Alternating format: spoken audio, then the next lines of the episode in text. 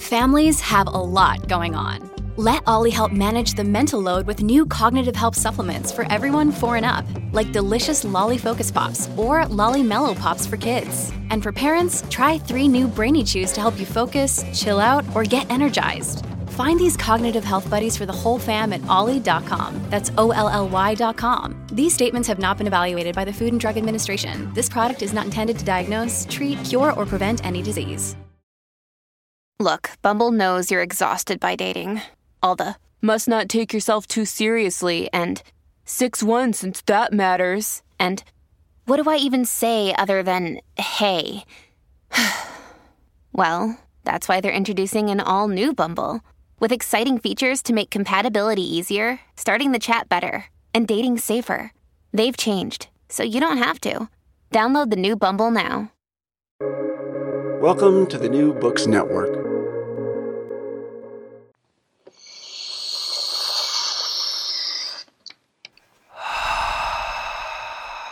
Hi. Theory.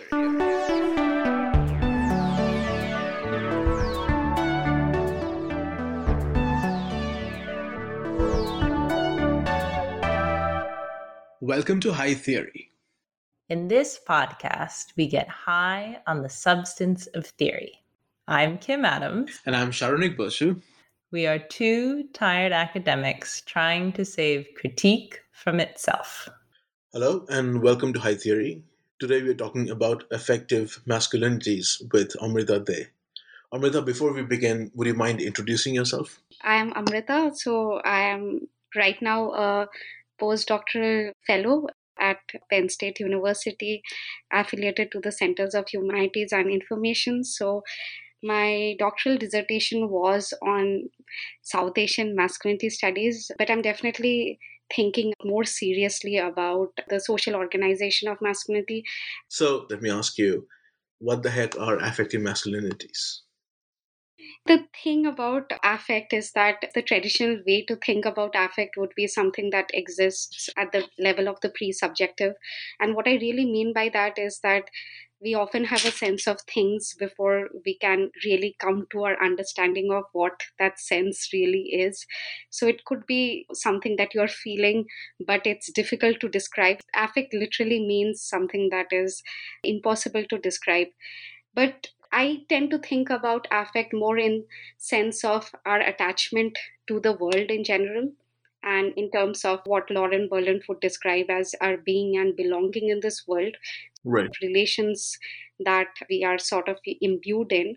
Something that i need to like mention at the start that i'm definitely thinking of masculinity more in terms of a social organization. So i'm not as much interested in the you know embodied idea of masculinity which has more to do with uh, maleness or what it means to be a man. But i'm really thinking about the social organization that kind of gives a sense of dominance right. a certain kind of abstraction. And one of the things that i was trying to do in my dissertation is to retroactively trace what you know comes to be coded as aspirational signifiers of masculinity and then the concomitant fragility in that kind of an abstraction itself. Right. So we understand that it's fragile in terms of an abstraction, but the way we witness it is always through the structure of solidity, right? So, in terms of my sort of trying to mark these moments in terms of a decomposition of these abstractions i'm really trying to think through the messy assemblages through which this idea of solidity is mm. conceptualized so when you say script, and the part of that we talked about is you know body language, behavioral, um, let's say idioms. What else are you reading? Is my question. In terms of like me thinking through these sort of very you know abstract ideas, I'm really interested in this sense of an ongoing interaction with the world, right, or with everything around us, and also thinking through in terms of these moments when we take pause, moments when we are not really sure of what we are feeling. So, something about affect that I especially code here is that it is not really about a positive or a negative valence. It doesn't matter whether it's a recessive attachment or something that is affirmative. It doesn't really matter to me because that can be easily coded as, say, transgressive or subversive or reactionary or anything. But I'm really thinking about affect more in terms of a sense of flatness, a uh, sense of something is happening within me, but I'm not really sure about whether it's positive, negative, or if it's anything at all. What I mean here is that for so long, the idea of masculinity has literally uncoded in a way. So it's been unmarked. And now suddenly there's a lot of in- information which is telling you that everything has this gendered sort of a coding. But if you look back you will see that the idea of masculinity is something that has literally passed off without a sense of history. It's important for me to identify moments through which the dominant idea of masculinity in terms of the stereotypes of masculinity even when it is hailed as, say, a toxic projection, still passes off as aspirational, right? And that is where affect comes in. Maybe a better way to understand this would be through really the figure of the entrepreneur, you know, the sense of brash machismo, which is associated with the figure of the entrepreneur. So, on one hand, we do understand that the entrepreneur is a particular symptom of neoliberalism in a way, but it's also always projected as aspirational, right?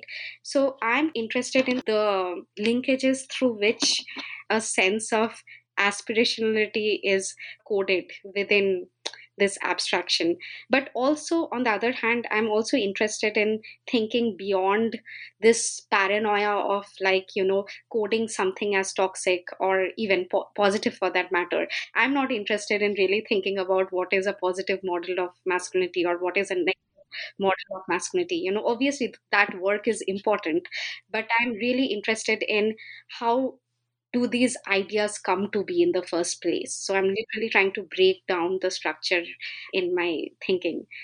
Let me ask you my next question in a very specific way.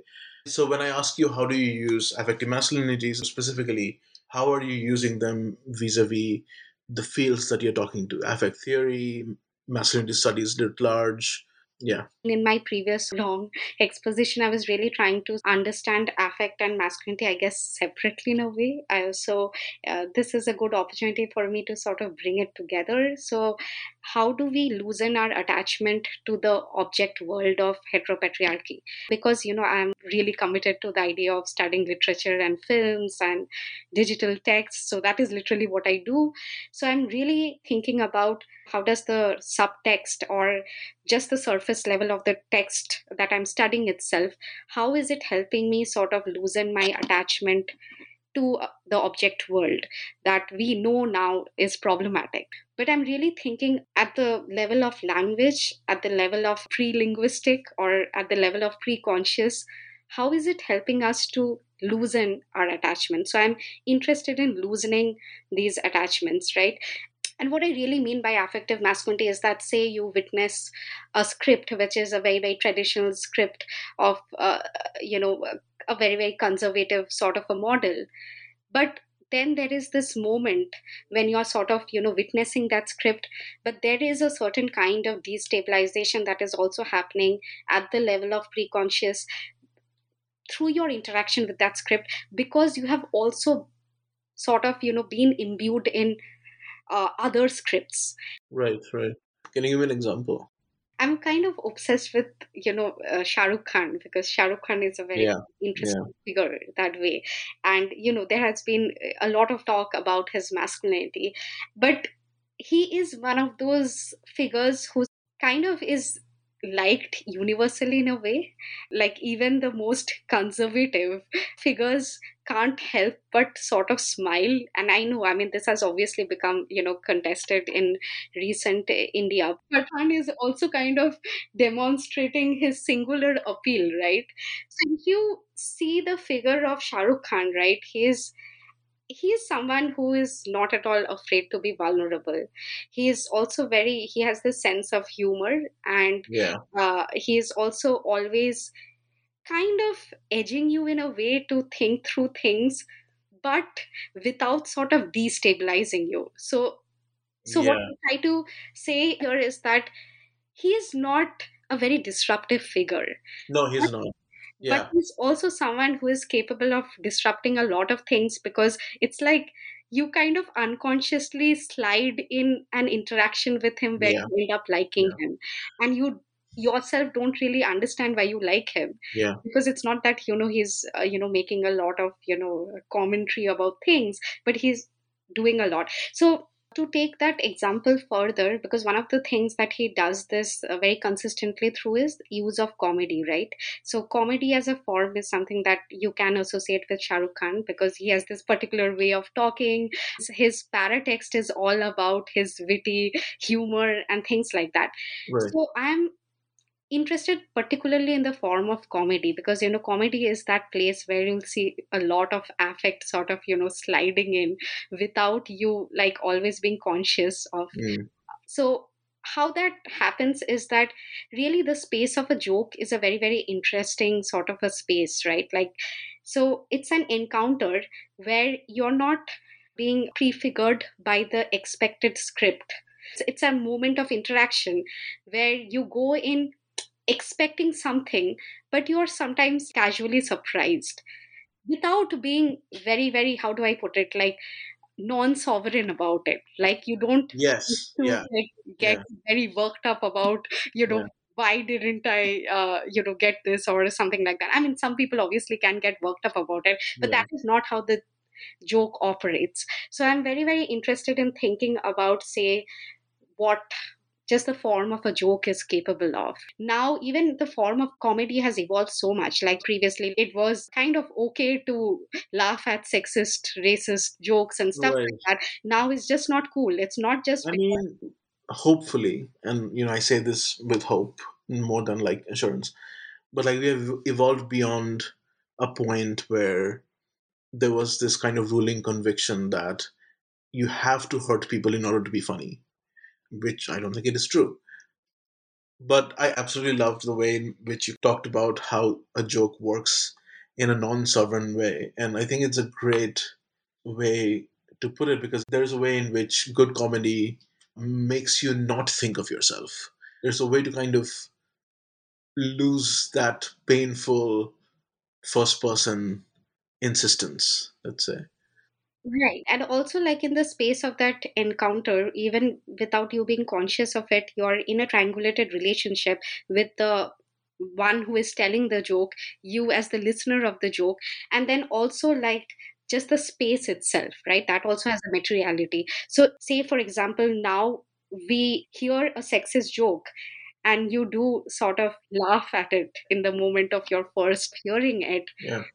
There is also the possibility that you would mainly because of the paratext you know by that moment there probably it has been retweeted thousands of times and there has been a lot of discourse around it there's a chance that you will revisit that encounter in a different way the next time you hear it.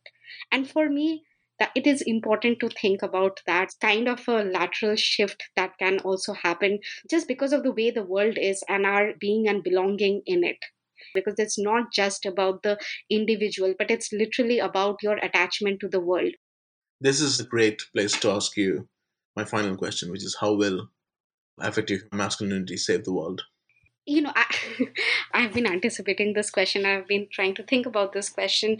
And i'm not very sure if the term itself can you know save the world but paying attention to affect can definitely help us arrive at a better way of thinking about our attachments to the world. And that itself for me is something that i want to see as a win. Right. but at a more serious level i'm thinking about a way of interpreting masculinity beyond the paranoid idea of toxic masculinity, which is also the overwhelming script to study or interpret masculinity. Because the idea of paranoia at an affective level interrupts a sense of dynamic interaction with the world. It's almost like you presume the event of meaning making without allowing yourself to be transformed by it, right?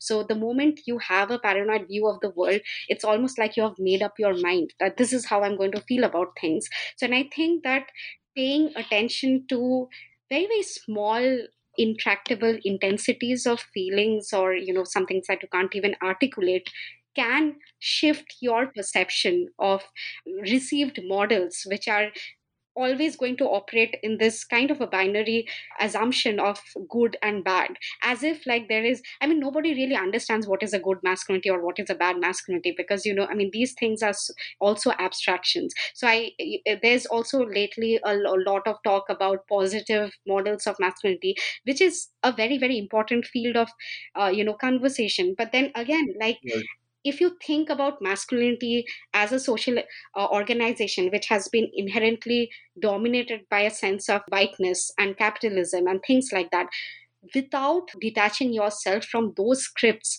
a positive idea of mm. masculinity will just not work right so i think paying attention to affect can possibly make you conscious of these attachments without giving in to very absolute ideas but when I look at figures like Andrew Tate or you know Jordan Peterson and you know the cult following it, for me these are really like embodiments of patriarchy like at its very very simplistic form right? Like the assessment of andrew tate would be him celebrating an idea of rugged individualism a specific idea of conservatism uh, and also like sort of um, he is kind of embodying all of these scripts which are really uh, kind of you know um, consumed within what i was trying to say that we need to detach ourselves from. So i do see him as just manifestations.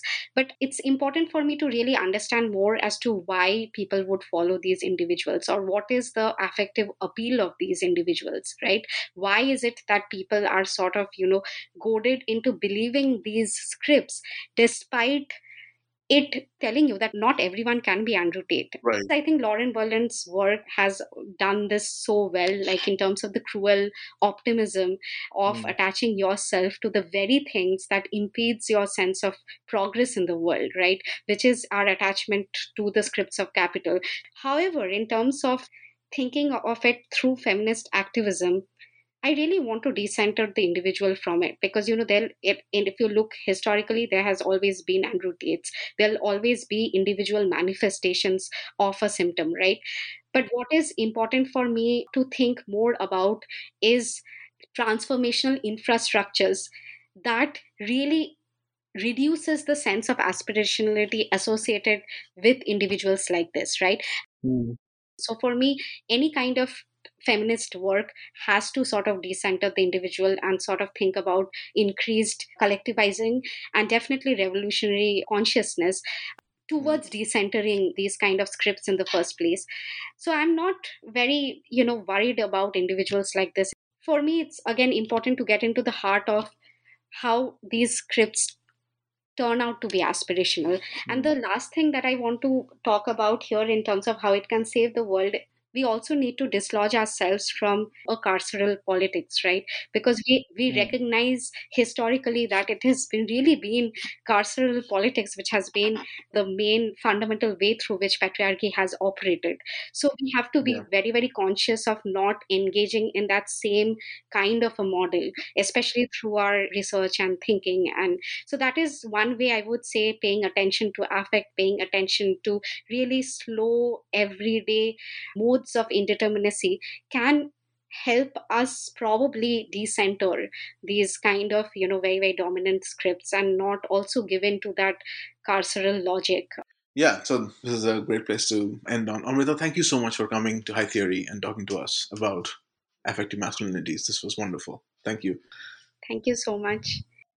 And thank you for listening to high theory.